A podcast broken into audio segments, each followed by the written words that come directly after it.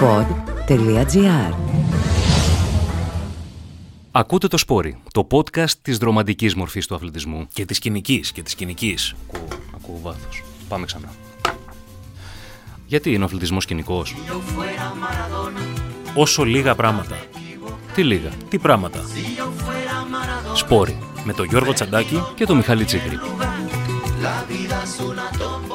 Τρίτη 3 Αυγούστου. Πιο Τρία- ζεστή μέρα δεν μπορούσαμε να επιλέξουμε. Ναι, εκτός αν έρθει αυριανή η Τετάρτη Αυγούστου, γιατί έχουμε καύσωνα διαρκείας. Ωραία.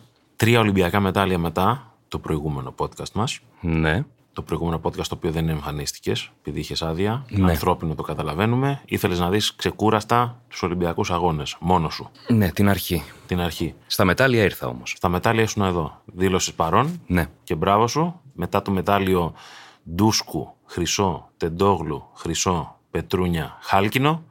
Στέφανος Μίλτος Λευτέρης. Μ' αρέσει, μ' αρέσει που βάζεις και το μικρό όνομα. Ε, σε μια επίδοση για την Ελλάδα μέχρι στιγμής πάνω κάτω στο μέσο όρο εξαιρουμένων των Ολυμπιακών Αγώνων του 2004. Έτσι. Δηλαδή είναι τα μετάλλια που πάνω κάτω παίρνουμε στους Ολυμπιακούς Αγώνες αν δεν τους διοργανώνουμε εμείς. Να δούμε και τι έπεται. Να κάνω και μια παρατήρηση ότι να που ασχολούμαστε μέσα στο κατά καλό καιρό με κάποια ονόματα με τα οποία δεν ασχολούμαστε ποτέ ξανά, δηλαδή κάθε τέσσερα χρόνια. Τους θυμόμαστε όλους αυτούς τους ε, παικταράδες, δεν θα μιλήσουμε για ποδόσφαιρο, δεν θα μιλήσουμε για μπάσκετ. Όλο ένα πάντως και περισσότερο βλέπω ότι η ταύτιση που υπάρχει με αθλητικές προσωπικότητες και όχι με αθλητικές ομάδες είναι κάτι που συνηθίζεται πολύ περισσότερο τα τελευταία χρόνια. Ιδίως όταν Ναι. έχουμε στο προσκήνιο όχι έναν γεννημένο στάρ όπως είναι ο Γιάννης Αντετοκούμπο ας πούμε ή ο Στέφανος Τσιτσιπάς που ανεβαίνει και δημιουργεί και εκείνο το μύθο του, αλλά αυτό που λέμε αντιστάρ. Δηλαδή έναν άνθρωπο σαν τον Μίλτο Τεντόγλου, μοναχικό, πλακατζή, ελεύθερο πνεύμα, καθόλου επιτιδευμένο, να μιλάει ακριβώς όπως σκέφτεται, πράγμα σπάνιο για έναν αθλητή και με τις δηλώσεις του μετά το χρυσό μετάλλιο στους Ολυμπιακούς Αγώνες να είναι κάτι τολμώ να πω πρωτοφανές. Δεν έχω δει ποτέ κάποιον τόσο cool όταν παίρνει τους Ολυμπιακούς Αγώνες. Ποτέ. Πρέπει να είναι ο πιο ζεν που έχει υπάρξει, πόσο μάλλον στο μήκος, όπου μιλάμε για την απόλυτη κυριαρχία των Αμερικανών, των Κουβανών τελευταία, για να αντιληφθούμε και το μέγεθος της επιτυχίας του Μίλτου. Δηλαδή, άκουγα χθες στο ράδιο έναν συνάδελφο, ο οποίος είχε απαριθμίσει όλα τα χρυσά Ολυμπιακά μετάλλια στο μήκος στην ιστορία των Ολυμπιακών Αγώνων. Βλέπεις το Μίλτο και σου χτυπάει στο μάτι. Βλέπεις την Ελλάδα και σου χτυπάει στο μάτι. Είναι κάτι το πρωτοφανές. Πόσο μάλλον όταν μιλάμε για μια τέτοια προσωπικότητα, Έναν άνθρωπο επίσης δεν νομίζω ότι έχει ξαναυπάρξει ποτέ δήλωση, δηλαδή από Έλληνα, δεν ξέρω και από ξένο κιόλας όλη την ιστορία, που να λέει τους το κλέψα. Δεν έπρεπε να το πάρω, έπρεπε να το πάρει ο Ετσεβαρία. Πράγματα τα οποία πράγματι προέρχονταν από ψυχής, τα πίστευε, αλλά ακριβώς επειδή είναι αυτός ο τύπος που είναι και ακριβώς επειδή και ο προπονητής του, ο Πομάσκι, τον περιγράφει ως έναν ψυχρό εκτελεστή, το απέδειξε με τον καλύτερο τρόπο. Πραγματικά δεν χάνει την ψυχραιμία του, πραγματικά δεν επηρεάζεται από κακά άλματα ο Μίλτος Τεντόγλου, πραγματικά πρέπει να περιμένεις πάντα την τελευταία του προσπάθεια, σε αυτήν στην οποία πήρε μάλιστα και το χρυσό, με ένα αλματάκι όπω το περιέγραψε ο ίδιος. Αυτό είναι το θέμα. Και λέει σε μια τέτοια δήλωση, ενώ έφερε στην Ελλάδα ένα μετάλλιο στα άλματα μετά από 109 χρόνια, ξανακούσαμε το όνομα του Τσικλητήρα, Ναι. επειδή είχε πάρει εκείνο το, το τελευταίο χρυσό. Είναι απίστευτο, αν το σκεφτεί κανένας, ότι 109 χρόνια μετά έρχεται ένας Έλληνας αθλητής να πάρει σε άλμα χρυσό μετάλλιο σε Ολυμπιακούς αγώνες, αφήνοντας όντως ε, παραδοσιακές δυνάμεις του συγκεκριμένου αθλήματος πίσω και με ένα, με ένα στυλ σαν να, σαν να κάνει παρκούρ στα γραβενά. Όχι σαν να είναι στο κέντρο του αθλητικού κόσμου και να ανεβάζει την Ελλάδα τόσο ψηλά. Ξεχώρισα και μια δήλωση που έκανε ένας ε, συναθλητής του Χρυσός Ολυμπιονίκης του 2012, ο Ράδερφορντ, ο οποίος είπε ότι είναι ακόμα πιο δύσκολο επειδή γίνεται ένας τελικός πρωί και όχι βράδυ. Γιατί εμείς, ας πούμε, και ο τρόπος που μπορείς να, να πάρεις τα πάντα από τον εαυτό σου το πρωί είναι πολύ πιο δύσκολο Βέβαια. σε σχέση με το βράδυ. Και λόγω της. Δεν έχει ξυπνήσει το κορμί καλά. Ακριβώς και της διατροφής που μπορεί να μην κάνεις, αν προλάβεις να κάνεις δηλαδή τόσο, τόσο πρωί. Ωραία, ο Δε Ράδερφορντ στις δηλώσεις του αυτές μέσα στο στάδιο στην κάμερα της ε, ελληνικής τηλεόρασης, ενός ανθρώπου ο οποίος έπλεες σε πελάγι ευτυχίας για τον φίλο του και Ευρωπαίο, γιατί είναι σπάνιο, Μίλτο Τεντόγλου, τέτοιο χαμόγελο το οποίο ο Μίλτος ακόμα δεν το έχει κάνει. Ο Μίλτος ακόμα δεν έχει χαμογελάσει έτσι. Υπάρχει και η δήλωση πάλι εκεί στο, στο στάδιο μέσα του Μίλτο, τον ρωτάνε είσαι απαθής. Και λέει, Μα παθείς γιατί πειράζει. Είναι κακό αυτό. Είναι κακό αυτό. Και βέβαια η περίεργη εικόνα με τον εθνικό ύμνο να ακούγεται, να φοράνε τη μάσκα, γιατί μιλάμε και για τους Ολυμπιακούς Αγώνες του, του κορονοϊού. Θεωρώ ότι με, δεν ξέρω με κόσμο θεωρείς ότι η αντίδραση θα ήταν ακριβώς η ίδια από τον Μίλτο Τεντόγλου ή αν έμπαινε σε ένα κατάμεστο Ολυμπιακό στάδιο με 80.000 κόσμο, δεν θα φορούσε το γυαλί, δεν θα έκανε αυτή την κίνηση που έχει αποθεωθεί από όλους τους ε, geek lovers για τον ε, Μίλτο Τεντόγλου θα ήταν διαφορετικό, πιστεύεις, με κόσμο το πώς θα αντιδρούσε ο ίδιος; Τολμώ να πω πως όχι. Έχω την εντύπωση ότι θα παρέμενε το ίδιο περίεργα ψυχρός. Δηλαδή έχει αυτή την ψυχρότητα ο Μίλτος. Βέβαια, όσοι τον ξέρουν από κοντά, το έχει πει και ο ίδιος ότι τέλος πάντων είμαι λίγο antisocial. Δηλαδή δεν μπορώ τα πολλά πολλά, δεν μπορώ τον πολύ κόσμο, δεν μπορώ να ανοίγομαι για τον εαυτό μου πολύ. Είμαι ένας εσωστρεφής άνθρωπος. Παρ' όλα αυτά, όσοι βρίσκονται κοντά του και έχουν πει δύο λόγια για την προσωπικότητά του. Μιλάμε και για έναν τύπο ο οποίος έχει και εξάρσεις χαράς και εξάρσεις θυμού και είναι και ένας τρόλερ τέλος πάντων. Δηλαδή ένα παιδί το οποίο θα κάνει έτσι μία πλάκα ε, πέρα από τα συνηθισμένα. Αλλά αυτό το οποίο βλέπουμε όλοι και αυτό το οποίο μας έχει δείξει στους αγώνες είναι μια προσωπικότητα χωρίς χαμόγελο, προσιλωμένος, λιγάκι στον κόσμο του, λιγάκι θεροβάμων. Δεν νομίζω ότι θα άλλαζε κάτι. Με τα γυαλιά θα έμπαινε, γιατί είναι και αυτό το χαρακτηριστικό που λέμε του τρόλ. Την κίνηση αυτή από τα αγαπημένα του μάγκα και άνιμε ε, θα έκανε, αυτή του σουμίστα, νομίζω δεν θα άλλαζε κάτι. Όπως δεν θα άλλαζε ότι θα τους έκλεβε το χρυσό στο τελευταίο άλμα. Και τεράστιο respect και στον πρώτο του προπονητή, στον οποίο στάθηκε ο Πομάσκι και είναι προς τιμήν του, γιατί ξέρεις για τον Πομάσκι είναι ένας άνθρωπος ταυτισμένος ουσιαστικά με τον ελληνικό στίβο, με όλους τους μεγάλους πρωταθλητές και με αυτό που του έλειπε να είναι το χρυσό μετάλλιο ως προπονητής δηλαδή στο, στους Ολυμπιακούς Αγώνες. Στην κορυφαία αθλητική στιγμή, ας πούμε, ανά τετραετία. Και εκείνος στάθηκε στον πρώτο του προπονητή, τον Παπανίκο, ο οποίος έβλεπε ουσιαστικά τον Τεντόγλου στα γρεμενά να κάνει το παρκούρ, να πηδάει από ταράτσα σε ταράτσα σε ένα πάρα πολύ επικίνδυνο αλλά ταυτόχρονα εντυπωσιακό σπορ. Και επειδή κατάλαβε τι τύπος είναι ο Μίλτος, το διάβαζα χθες, δεν του είπε πρέπει να γυρίσεις, να κάνεις μήκος, να αρχίσεις να προσπαθείς ας πούμε να βελτιωθείς σε ένα τέτοιο άθλημα που είναι καλύτερο στο επίπεδο των Ολυμπιακών Αγώνων, του το γύρισε στην πλακίτσα και του λέει έτσι στην πλάκα δεν ξεκινάς να κάνεις κανένα άλμα να δούμε τι μπορείς να κάνεις. Και έτσι εκείνος πίστηκε, γιατί αν έλεγε έλα να ξεκινήσει σοβαρά στον ε, στίβο σε επαγγελματικό επίπεδο, μπορεί και εκείνος να μην πήγαινε. Οπότε το ταλέντο, γιατί ο Μίλτος είναι ένα 23χρονο παιδί που βγήκε χρυσός Ολυμπιονίκης, το ταλέντο είναι κάτι το οποίο υπάρχει, αλλά το πώς θα το καλλιεργήσεις, το πώς θα το μεταφέρεις από κάτι ανεπιτίδευτο και χαλαρό σε κάτι επίσημο και καθαρά αγωνιστικό, είναι και ένα αποτέλεσμα συγκυριών και προσπάθειας αλλά και προσέγγισης που θα κάνεις σε έναν άνθρωπο ο οποίος είναι σε, σε νεαρή ηλικία. Ε, ναι, είναι απίθανο τώρα ότι ο κύριος Παπανίκος τον είδε να κάνει παρκούρ, που έχει την κατεξοχήν κίνηση του μήκους στο παρκούρ για όσους το έχουν δει, για να πηδήξει από ταράτσα σε ταράτσα ή από εμπόδιο σε εμπόδιο. Αφενός εκεί δηλαδή έχουμε να κάνουμε με ένα, μια τεράστια ανακάλυψη. Αφετέρου για ανθρώπους οι οποίοι βρίσκονται πολύ κοντά στον ε, Γιώργο Πομάσκι και τον έχουν ζήσει, λένε ότι πρώτα καλλιέργησε το κομμάτι προσωπικότητα του Μίλτου. Πρώτα καλλιέργησε αυτό το κομμάτι, να τον κάνει. να τον φέρει, πώς να το πω, ρε παιδί μου, όταν πρέπει και τη στιγμή του αγώνα στην πραγματικότητα. Στην πραγματικότητα, να πατήσει δηλαδή το ταρτάν και να μην πετάει στα σύννεφα. Και μετά την τεχνική. Δηλαδή, η μισή ζωή του Πομάσκι με τον Μίλτο είναι να του φτιάξει το χαρακτήρα. Να τον φέρει δηλαδή, να τον κάνει πρωταθλητή. Και μετά μπήκε η τεχνική. Αλλά μιλάμε για ένα ατόφιο ταλέντο. Έτσι. Ατόφιο. Δηλαδή υπήρχε πάντα μία έφεση σε αυτό το πράγμα το οποίο κάνει. Αυτό που με εντυπωσιάζει και νομίζω ότι υπάρχει πολύ μεγάλη ταύτιση του Ντούσκου με τον ε, Μίλτο αφορά στο γεγονός ότι αυτά τα σπορ είναι απίστευτα μοναχικά. Όποιος έχει βγει να τρέξει, ρε παιδί μου, σε ένα, σε ένα στίβο για προσωπική του γυμναστική, μπορεί να δει κάποιους αθλητές ερασιτέχνες ίσως, αλλά που αγωνίζονται σε, σε διοργανώσεις.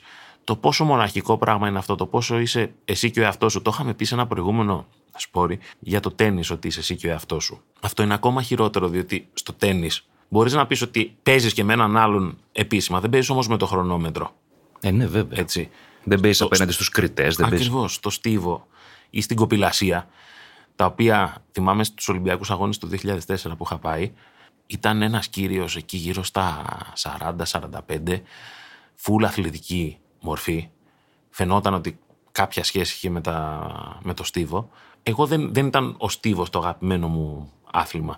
Και έβλεπα, ρε παιδί μου, αυτόν τον αγώνα και έβλεπα μπροστά μου αυτόν τον άνθρωπο 40-45 χρονών τότε να τρελαίνεται, να σηκώνεται, να πανηγυρίζει, να δείχνει τα πάντα, ας πούμε, δείχνει με κάθε τρόπο το πόσο παθιάζεται και τον ρωτάω κάποια στιγμή μετά από δύο ώρες, γιατί θυμάμαι ότι σηκωνόταν και δεν μπορούσα να δω. και του λέω, πώς είναι να τον λέω να παθιάζεστε τόσο πολύ με τον Στίβο; Μου λέει, είναι πολύ απλό, μου λέει. Δεν υπάρχει πιο δίκαιο άθλημα. Είσαι εσύ, ο αντίπαλός σου και ένα χρονόμετρο. Δεν μπορείς να το συναντήσεις αυτό αλλού. Δεν mm. υπάρχει διαιτητής. Δεν υπάρχει κάποιος να σου πει κάτι. Πάτησες γραμμή, δεν πάτησες. Έτρεξες πιο γρήγορα, δεν έτρεξες.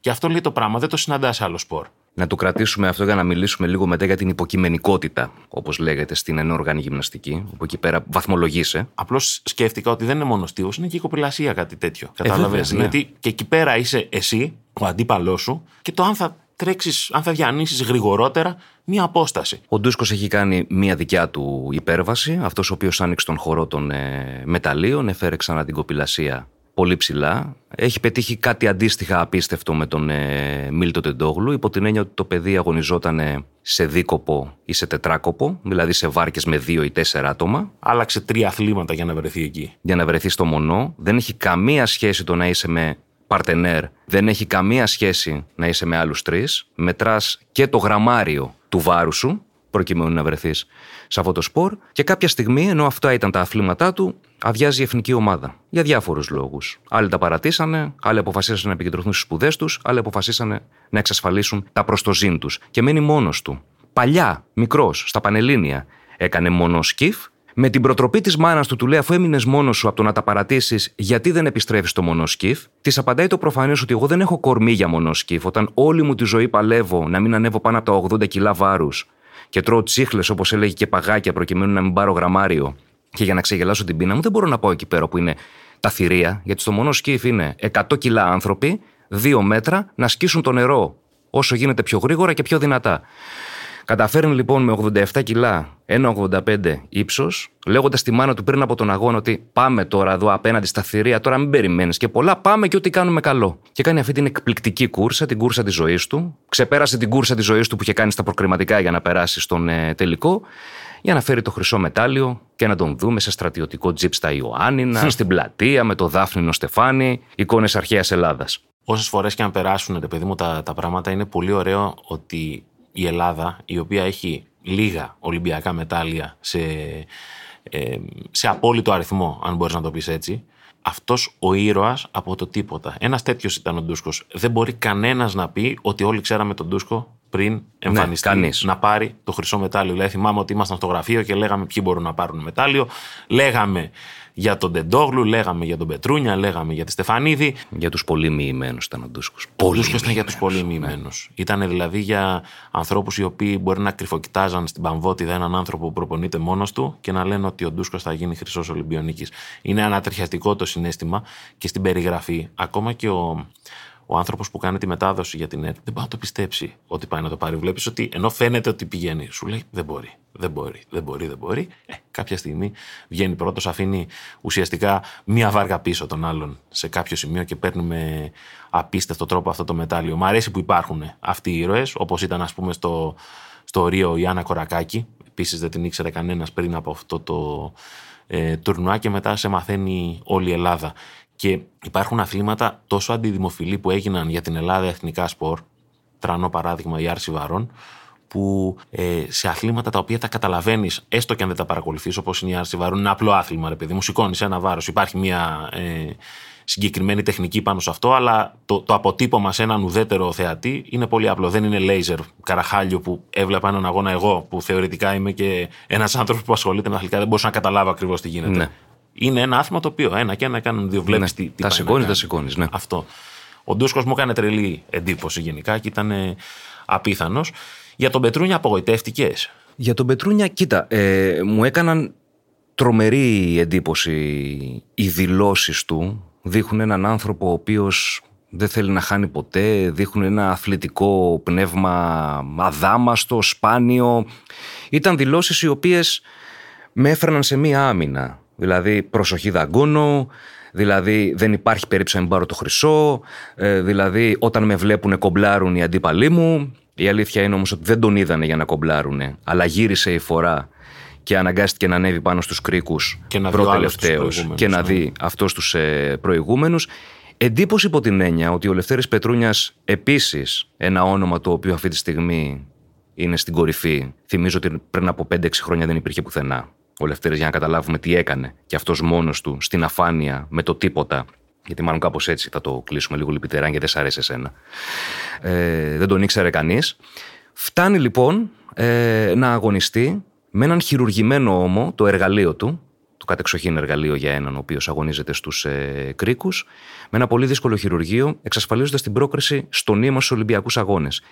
Μου έκαναν εντύπωση, η αλήθεια είναι οι δηλώσεις του, και έχω την εντύπωση ότι και αυτό. Λες για τις δηλώσεις πριν τον τελικό. Ναι, ότι και αυτός δεν μπορεί να το χωνέψει. Έχω την εντύπωση, όπως πολύ επιτυχημένα άκουσα στο ραδιόφωνο χθες, ότι όλο αυτό που βλέπουμε με τον Πετρούνια μετά το χάλκινο στο πρόσωπό του είναι ένα προσωπείο. Δηλαδή θα βγάλει το θυμό του, θα βγάλει το γαμότο του, αμέσως μόλις πέσουν τα φώτα και σβήσουν οι κάμερες. Ήθελε το χρυσό, αλλά εδώ μιλάμε για ένα άθλημα όλοι ενόργανοι. Ένα άθλημα όπου δεν είσαι εσύ, ο αντίπαλος και το χρονόμετρο. Εδώ έχουμε να κάνουμε με κριτές. Εκείνος είπε ότι πάνω στους κρίκους ήταν καλύτερος και ότι τους τύχησε η έξοδος. Εγώ θα πω ότι πολλές φορές και ο αντίπαλο ήταν καλύτερος πάνω στους κρίκους και βαθμολογήθηκε καλύτερο Πετρούνιας. Εδώ υπάρχει υποκειμενικότητα και αν κάποιος το ξέρει καλύτερα από όλο ότι αυτό καμιά φορά θα σε ευνοήσει, καμιά φορά θα σε αδικήσει, είναι ο Λευτέρης. Και ο προπονητής του, ο οποίος αυτό είπε ακριβώς, ότι το Λευτέρη τον αφήνω στην άκρη, δεν είμαστε, είμαστε εντελώς διαφορετικές προσωπικότητες το πώς αντιμετωπίζουμε την ήττα, δεν θέλει να χάνει. Εγώ θεωρώ ότι αυτό που έκανε είναι μια υπέρβαση χάλκινο μετάλλιο και του δίνει και το boost, το καύσιμο, το απαραίτητο για την τελευταία του μεγάλη παράσταση, θεωρώ, στο Παρίσι. Συμφωνώ απόλυτα σε αυτό που λες με τους κριτές. Δεν συμφωνώ ότι άλλοι ήταν καλύτεροι από τον Πετρούνια πάνω στους κρίκους. Δηλαδή, εγώ που δεν γνωρίζω καλά το σπορ, βλέποντας όμως ως εξωτερικός παρατηρητής ένα τέτοιο άθλημα στους κρίκους, ο Πετρούνια σε σχέση με τους αντίπαλους του, όταν είναι πάνω, νιώθεις ότι κάνει άλλο άθλημα. Δεν τρέμει ποτέ. Είναι μηχανικές οι κινήσεις του, δηλαδή η πλαστικότητα του πώς αλλάζει, που βάζει τα πόδια του, που βάζει τα χέρια του, πώς δεν τρέμει, το πρόσωπό του, πώς δεν παραμορφώνεται σε σχέση ας πούμε με τους ε, ε, άλλους αθλητές, είναι άλλη πίστα. Ναι. Πραγματικά νιώθεις ότι κάνει άλλο άθλημα, ενώ κάνει το ίδιο με τους Δεν Κινέζους. ξέρω πώς βαθμολογούν πάντως, δεν ξέρω. Δεν έχω ιδέα. Είδα, ναι, όχι, προφανώς πλήρωσε την κακή του έξοδο, διότι έκανε το πίβοτα, ας πούμε, δηλαδή ενώ πάτησε στο έδαφος, πήγε ξέρω εγώ μισό μέτρο μπροστά.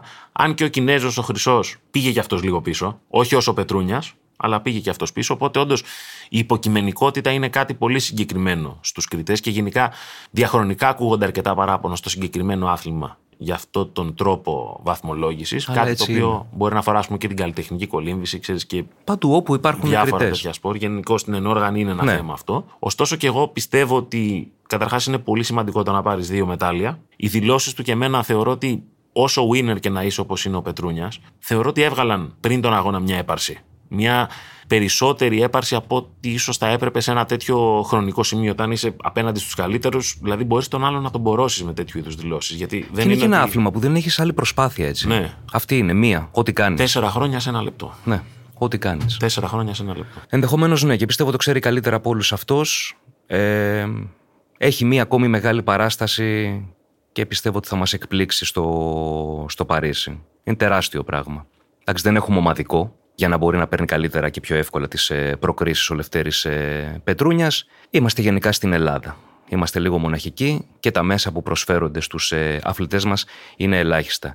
Μου έκαναν πολύ εντύπωση οι δηλώσεις της Κατερίνα Στεφανίδη και της Νικόλ Κυριακοπούλου. Ραδιοφωνικές δηλώσεις. Πολύ ραδιόφωνο έχεις ακούσει. Ναι, χωρίς εικόνα πολύ αμάξι και πολύ air condition με τέτοια ζέστη και πολύ ραδιόφωνο στο πήγαινε της δουλειάς, οι οποίες είπε το χαρακτηριστικό η Κατερίνα, νιώθω απελευθερωμένη. Μιλούσε μια γυναίκα που γέλαγε, μιλούσε μια γυναίκα ευτυχισμένη. Έχει τελειώσει ο προκριματικός της, έχει περάσει τον τελικό, σε έναν προκριματικό με βροχή, σε, έναν, ε, σε μια πρόκριση η οποία ολοκληρώθηκε πολύ νωρίτερα, αντί για 4,70 στα 4,55 μέτρα όσοι το περάσανε. Αντί για 12, 15 και θα τα πούμε στον τελικό, ήταν μια ευτυχισμένη γυναίκα η οποία έλεγε «Μετάλλιο για τον Στίβο τον ελληνικό ήρθε φέτος. Από μένα έφυγε το βάρος. Το πήρε ο Μίλτος και αν άξιζε κάποιος σε αυτήν τη χώρα να πάρει ένα μετάλλιο Ολυμπιακό είναι ο Μίλτος. Τώρα εγώ με την Νικόλ θα πάμε να διασκεδάσουμε. Και πετάει για την Νικόλ και λέει σε δύο μέρες έχουμε πάρτι. Θα πάμε να παρτάρουμε. Δηλώσεις εκπληκτικές, κορυφαία αθλήτρια η Κατερίνα, η φετινή της χρονιά είναι η χειρότερη σε σχέση με τις αντιπάλους της από άποψη επιδόσεων. Δηλαδή, αν τα βάλεις κάτω έτσι, Ναι, δεν είναι με τα νίκη στον νούμερα είναι Παύλο. τέταρτο-πέμπτη. Τραυματίστηκε όμως τον πολύ δύσκολο προκριματικό ένα από τα φαβορή για το μετάλλιο. Και αυτή η Κατερίνα που άκουσα εγώ, μη σου πω και η Νικόλ που άκουσα εγώ, βλέπω δύο γυναίκες οι οποίες πραγματικά θα πάνε να το διασκεδάσουν. Και όταν η Κατερίνα το διασκεδάζει, καλά να είναι το κορίτσι και να μην τζιμπήσει πουθενά κάποιο πονάκι, είναι για πολύ ψηλά πράγματα. Μακάρι και ας το ελπίσουμε. Ήταν το Σπόρι, μια παραγωγή του pod.gr. Μας ακούτε στο Spotify, στο pod.gr, στα Apple Podcasts και όπου αλλού μπορείτε να ακούσετε podcast. Μέχρι την επόμενη φορά, Να είστε όλες και όλοι καλά. Si yo fuera Maradona, viviría como él. Si yo fuera Maradona, frente a cualquier portería. Si yo pod.gr. Το καλό να ακούγεται.